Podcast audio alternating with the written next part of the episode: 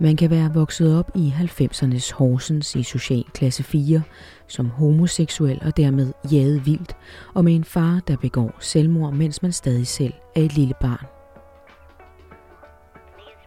Man kan være vokset op i 0'ernes nordlige og fattige Frankrig, hvor der stinker af frityre og fyringsolie i sin stue, hvor man ser mere fjernsyn, end man taler, hvor man får tæsk for hvad som helst og af hvem som helst, når man da ikke skammer sig så langt ind i sjælen, at man tolererer andres spytklatter dryppe ind i sin mund.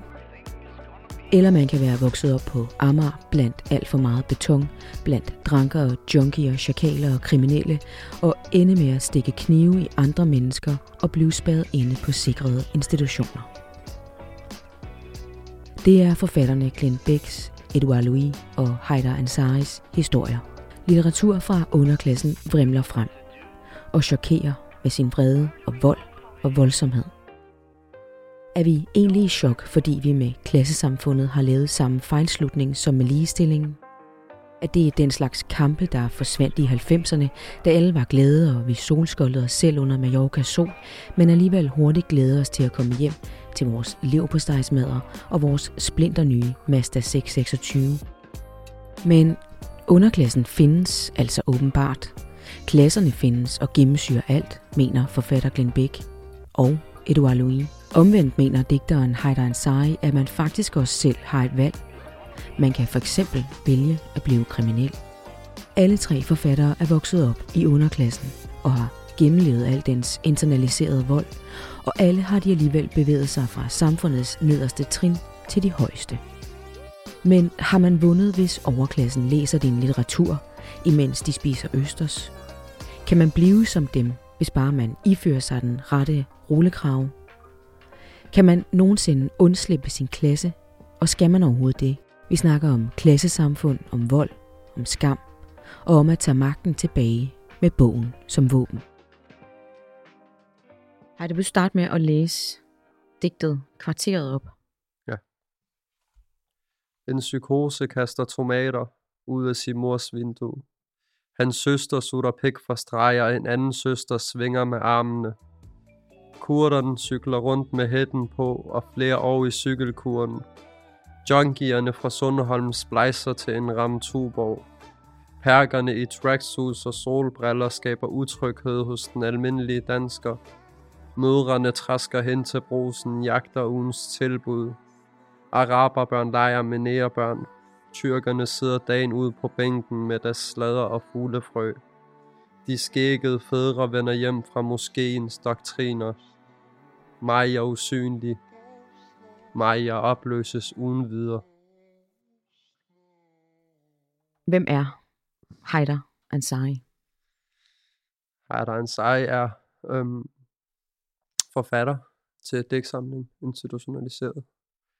Han er 21 år gammel og på nuværende tidspunkt en højskoleelev.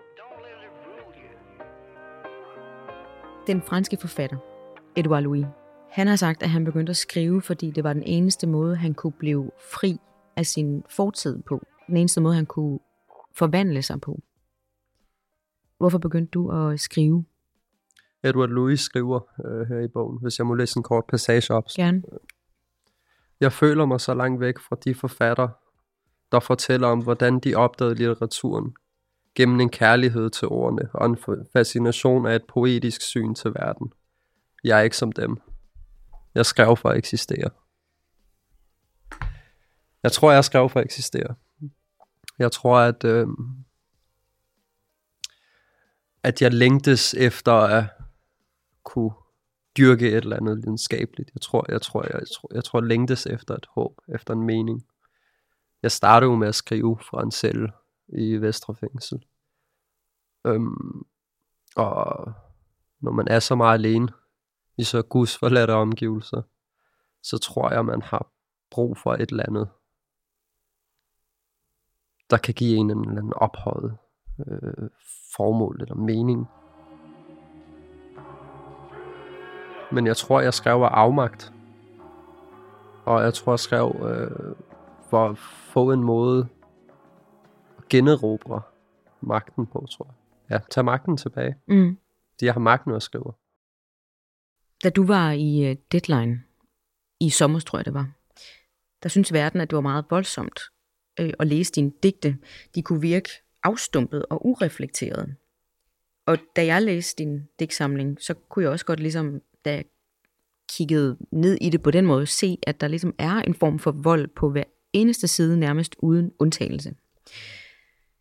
Édouard Louis har også sagt, at om sin barndom og sin opvækst, at volden var med os, altså i underklassen, før vi overhovedet besluttede, at den skulle være der. Startende med et voldeligt sprog, altså volden er i dig fra start. Vil du prøve at beskrive de former for vold, du har oplevet, mens du voksede op? Altså den vold, der måske var mest dominerende, var jo den traditionelle vold, altså den fysiske vold. Og det var en måde, hvorpå man håndterede konflikter på, og bearbejdede sine følelser på. Altså det var jo ikke sådan, hvis du var ked af det, så var det ikke noget, du italesatte. Det kom først til udtryk i et affektudbrud. Og i det miljø, jeg voksede op i, der var vi mange ligesindede mennesker, der lignede hinanden og kom fra nogenlunde det samme. Så vi på en eller anden måde fik skabt en voldskultur, som var blevet arvet gennem generationer. Hvor vi har set de ældre i gården i området håndtere deres problemer via vold. Mm. Jeg var 11 år første gang i sådan et knivstikkeri blandt andet. Og det var sådan nogle ting, der var med til at give mig en eller anden fornemmelse af vold og en forestilling om, at vold er socialt acceptabel. Men lige så høj grad er den psykiske vold. Og jeg kan også huske mobberi fra dengang jeg gik i skole. Altså der var det meget ofte, at man udså sig en håndfuld ofre i hver klasse. Var du en del af den udøvende eller modtagende part?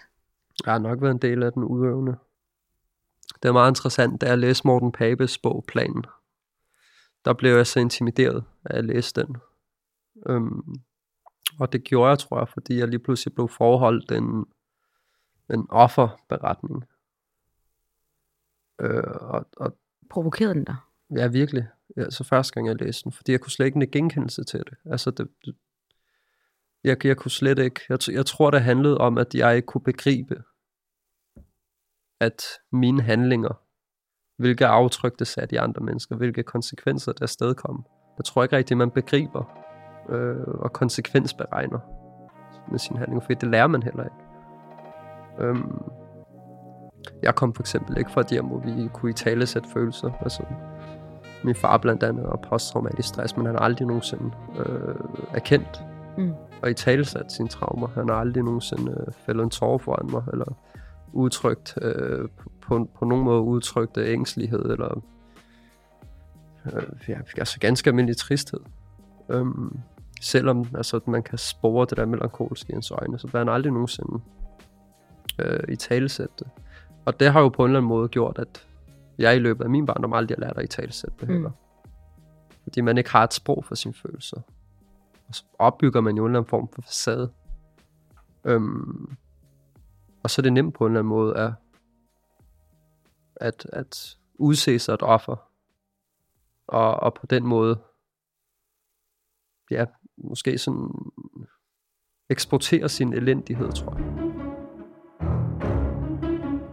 Røg du første gang på en sikret institution, da du var 15 år. Du har tidligere sagt, at det gav anerkendelse fra gaden. At man ligesom var havnet der, at det var på en måde sejt. I andre klasser, om man så må sige, i samfundet, så at sådan noget, det ville jo være enormt skamfuldt. Hvorfor var det ikke det der? En dom for drabsforsøg. Den åbner lige så mange døre i det kriminelle miljø, som en kantmærk gør i erhvervslivet. Hvorfor åbner en kantmærk døre i erhvervslivet? Det er fordi, du har tilegnet dig noget kompetence og viden. På samme måde kan man sige, det gør på gaden. Du har vist, du er villig til at gå vejen. Du har vist, at du kan sidde i fængsel. Og håndtere dine konflikter med vold.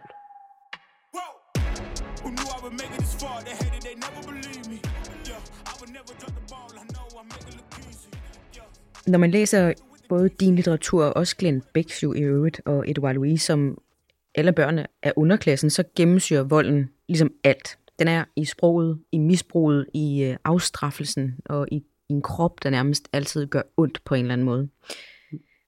Tror du, man kan undslippe den vold? Er der en anden løsning på, at man ikke vokser op på den måde, hvor vold ligesom er det eneste sprog?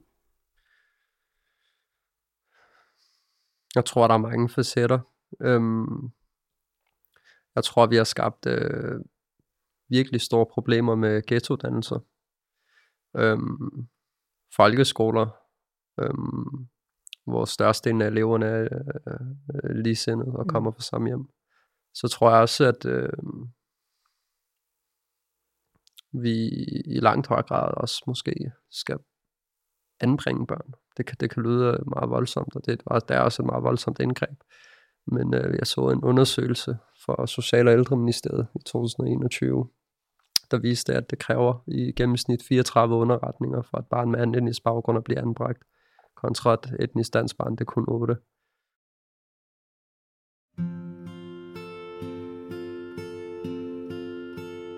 Édouard Louis er en fransk forfatter, der blev født i det nordlige Frankrig i 1992. Han har allerede udgivet 5 bøger og regnes for en af europæisk litteraturs helt store stemmer.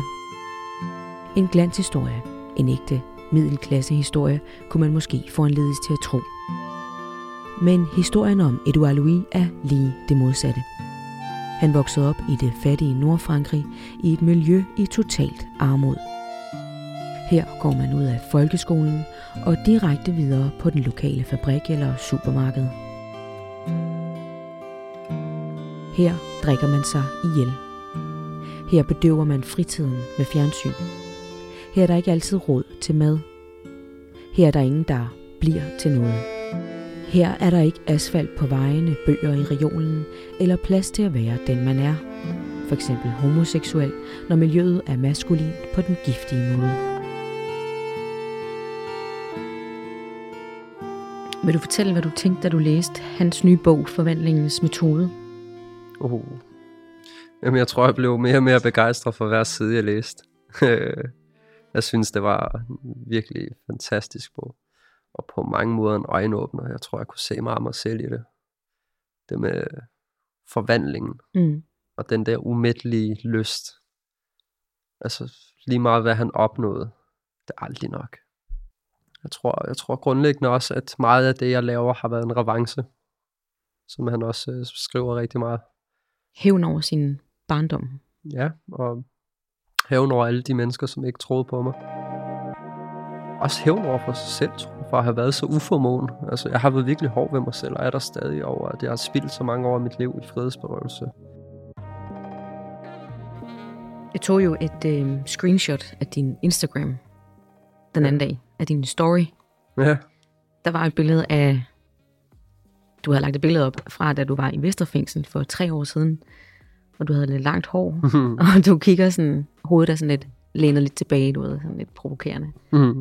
Og så var der et billede bagefter af dig med højt hår, gule briller fra din højskole. Altså, det er sjovt som lede venner. Louis, han gør jo også alt for ligesom at ændre på sig selv, og han ændrer sit hår, han ændrer sit tøj, han ændrer endda sin måde at grine på. Er det også det, du har gang i? Jeg har også tit set dig i rullekraver, for eksempel. Ja, det tror jeg. Men jeg tror også, jeg har skulle finde mig selv. For det er meget mærkeligt. Jeg er jo det meste af, altså en fjerdedel af mit liv, også siddet i fængsel. Så jeg kommer ud, udgivet en dæksamling. Så jeg har skubbet helt derud. Hvor jeg lige pludselig har fået en eller anden opholdsstatus. Og jeg har kun været i yderpolerne. Jeg har ikke været i midten. Og det er noget, jeg får nu, at jeg går på højskole. Ja. Fordi altså, højskolen i sig selv er jo ikke nødvendig for mig, kan man sige. Men den er nødvendig i dannelsesaspektet. Den er nødvendig i den almene ungdomsdannelse. Jeg vidste jo ikke, hvad en højskole var, da jeg blev tilbudt. Altså for et halvt år siden. Jeg anede ikke, hvad det var. Jeg har aldrig kendt nogen, der er gået på højskole. Eller...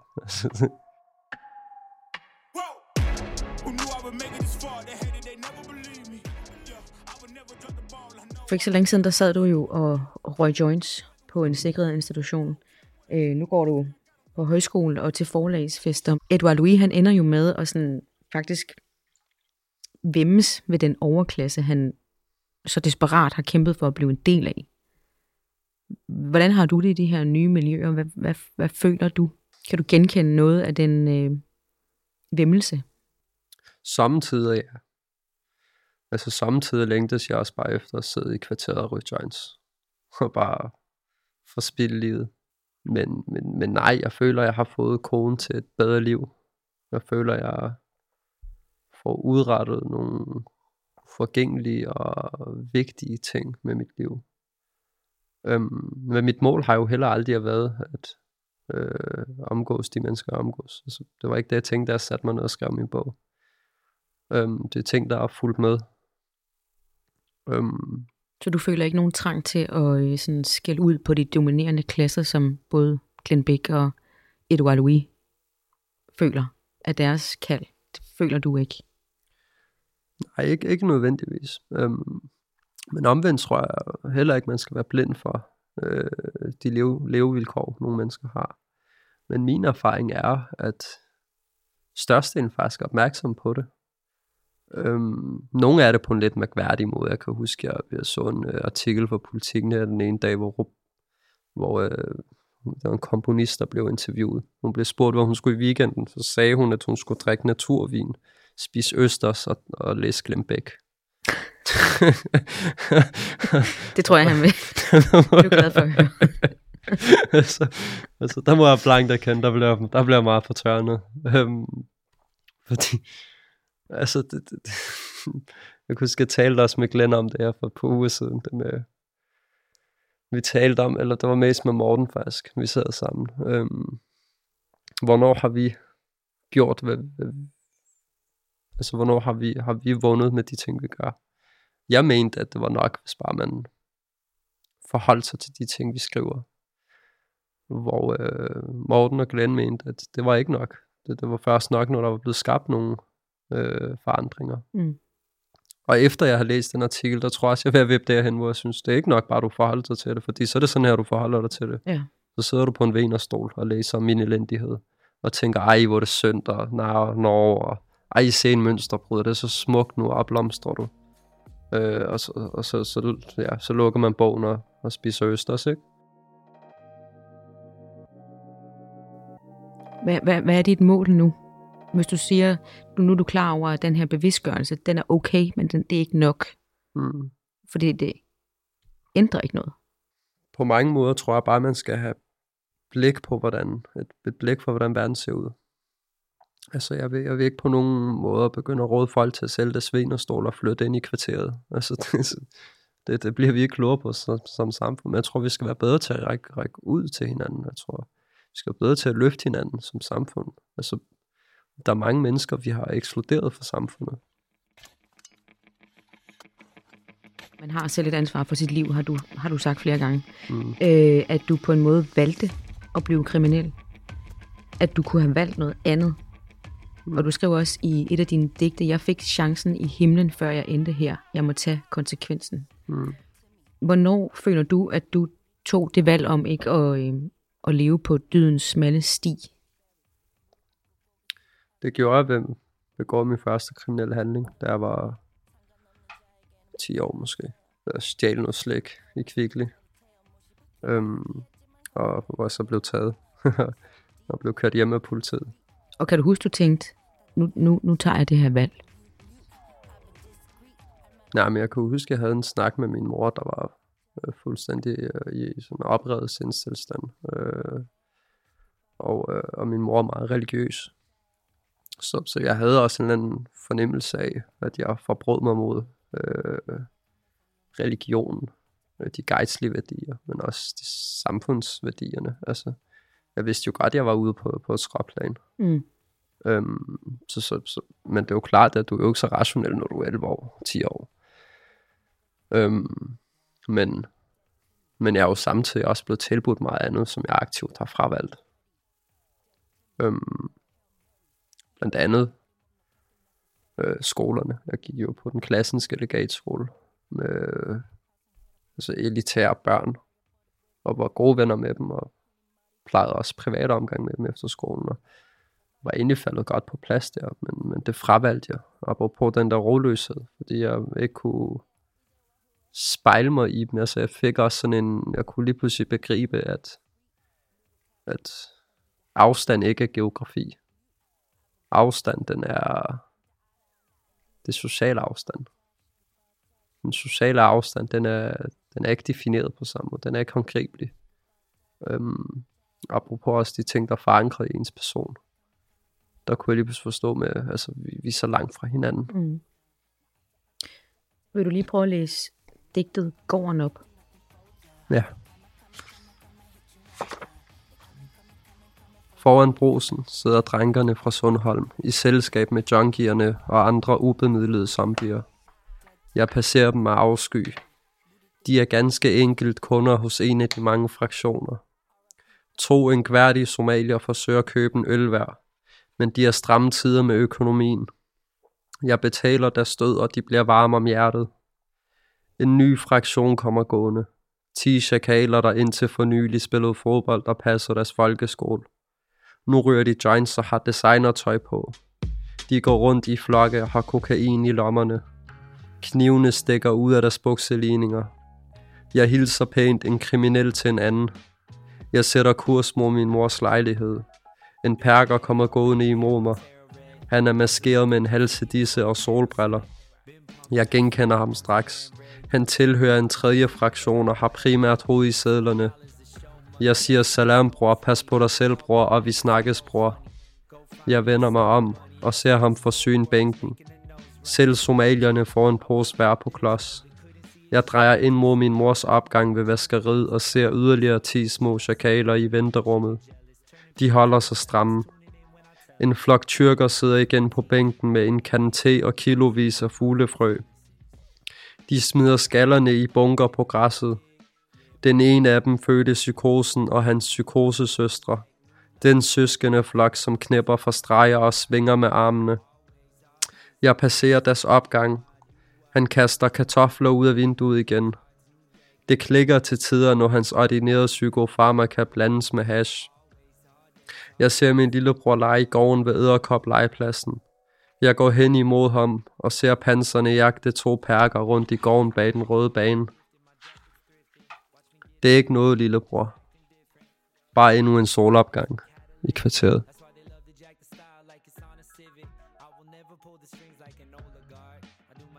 Du har sagt, at digtsamlingen her, institutionaliseret, er ikke en selvbiografisk digtsamling. Men hvis man vokser nogenlunde op, som du lige har beskrevet her i dit digt, kan man så tale om at kunne vælge sin retning på samme niveau som et beskyttet menneske, der vokser op i parcelhus Danmark?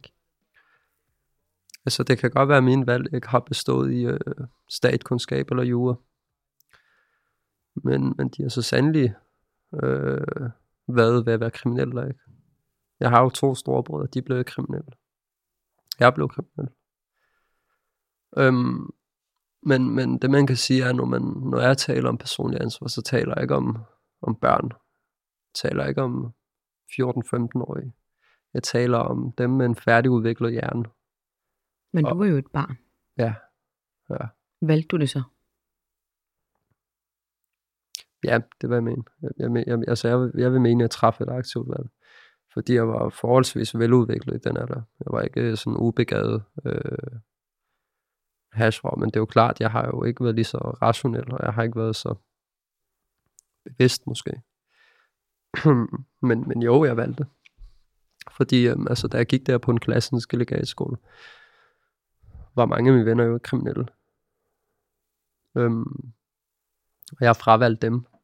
Og jeg har sat fængslet i lange perioder. Og der kommer man jo ind og restituerer og bliver lige pludselig afroset og bliver... Mm. Ja, på en eller anden måde, altså så kommer du ud og skal til at træffe valget igen, hvad vil jeg med mit liv?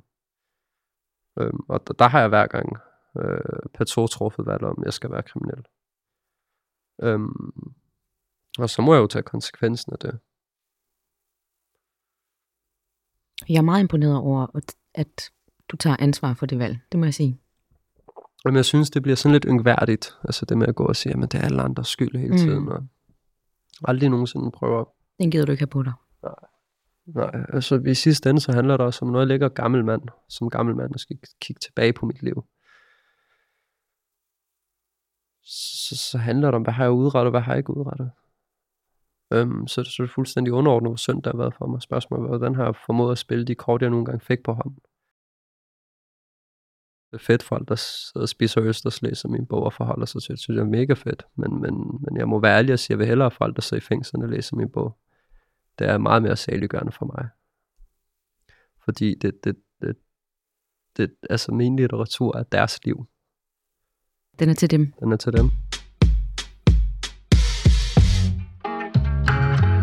Nægter vi at acceptere, at der i vores velfungerende og gennemregulerede velfærdssamfund findes en ægte underklasse?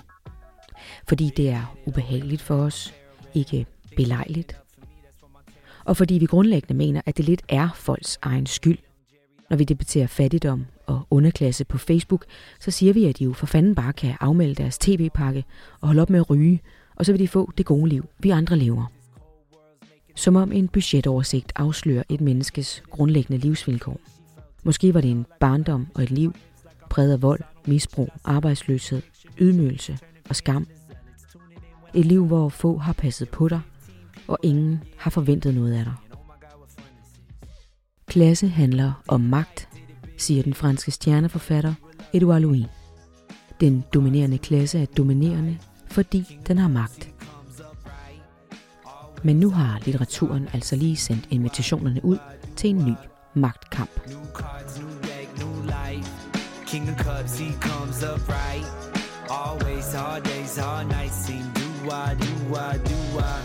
Du har lyttet til Bliksen eller Chaos. En podcast fra Gyldendal.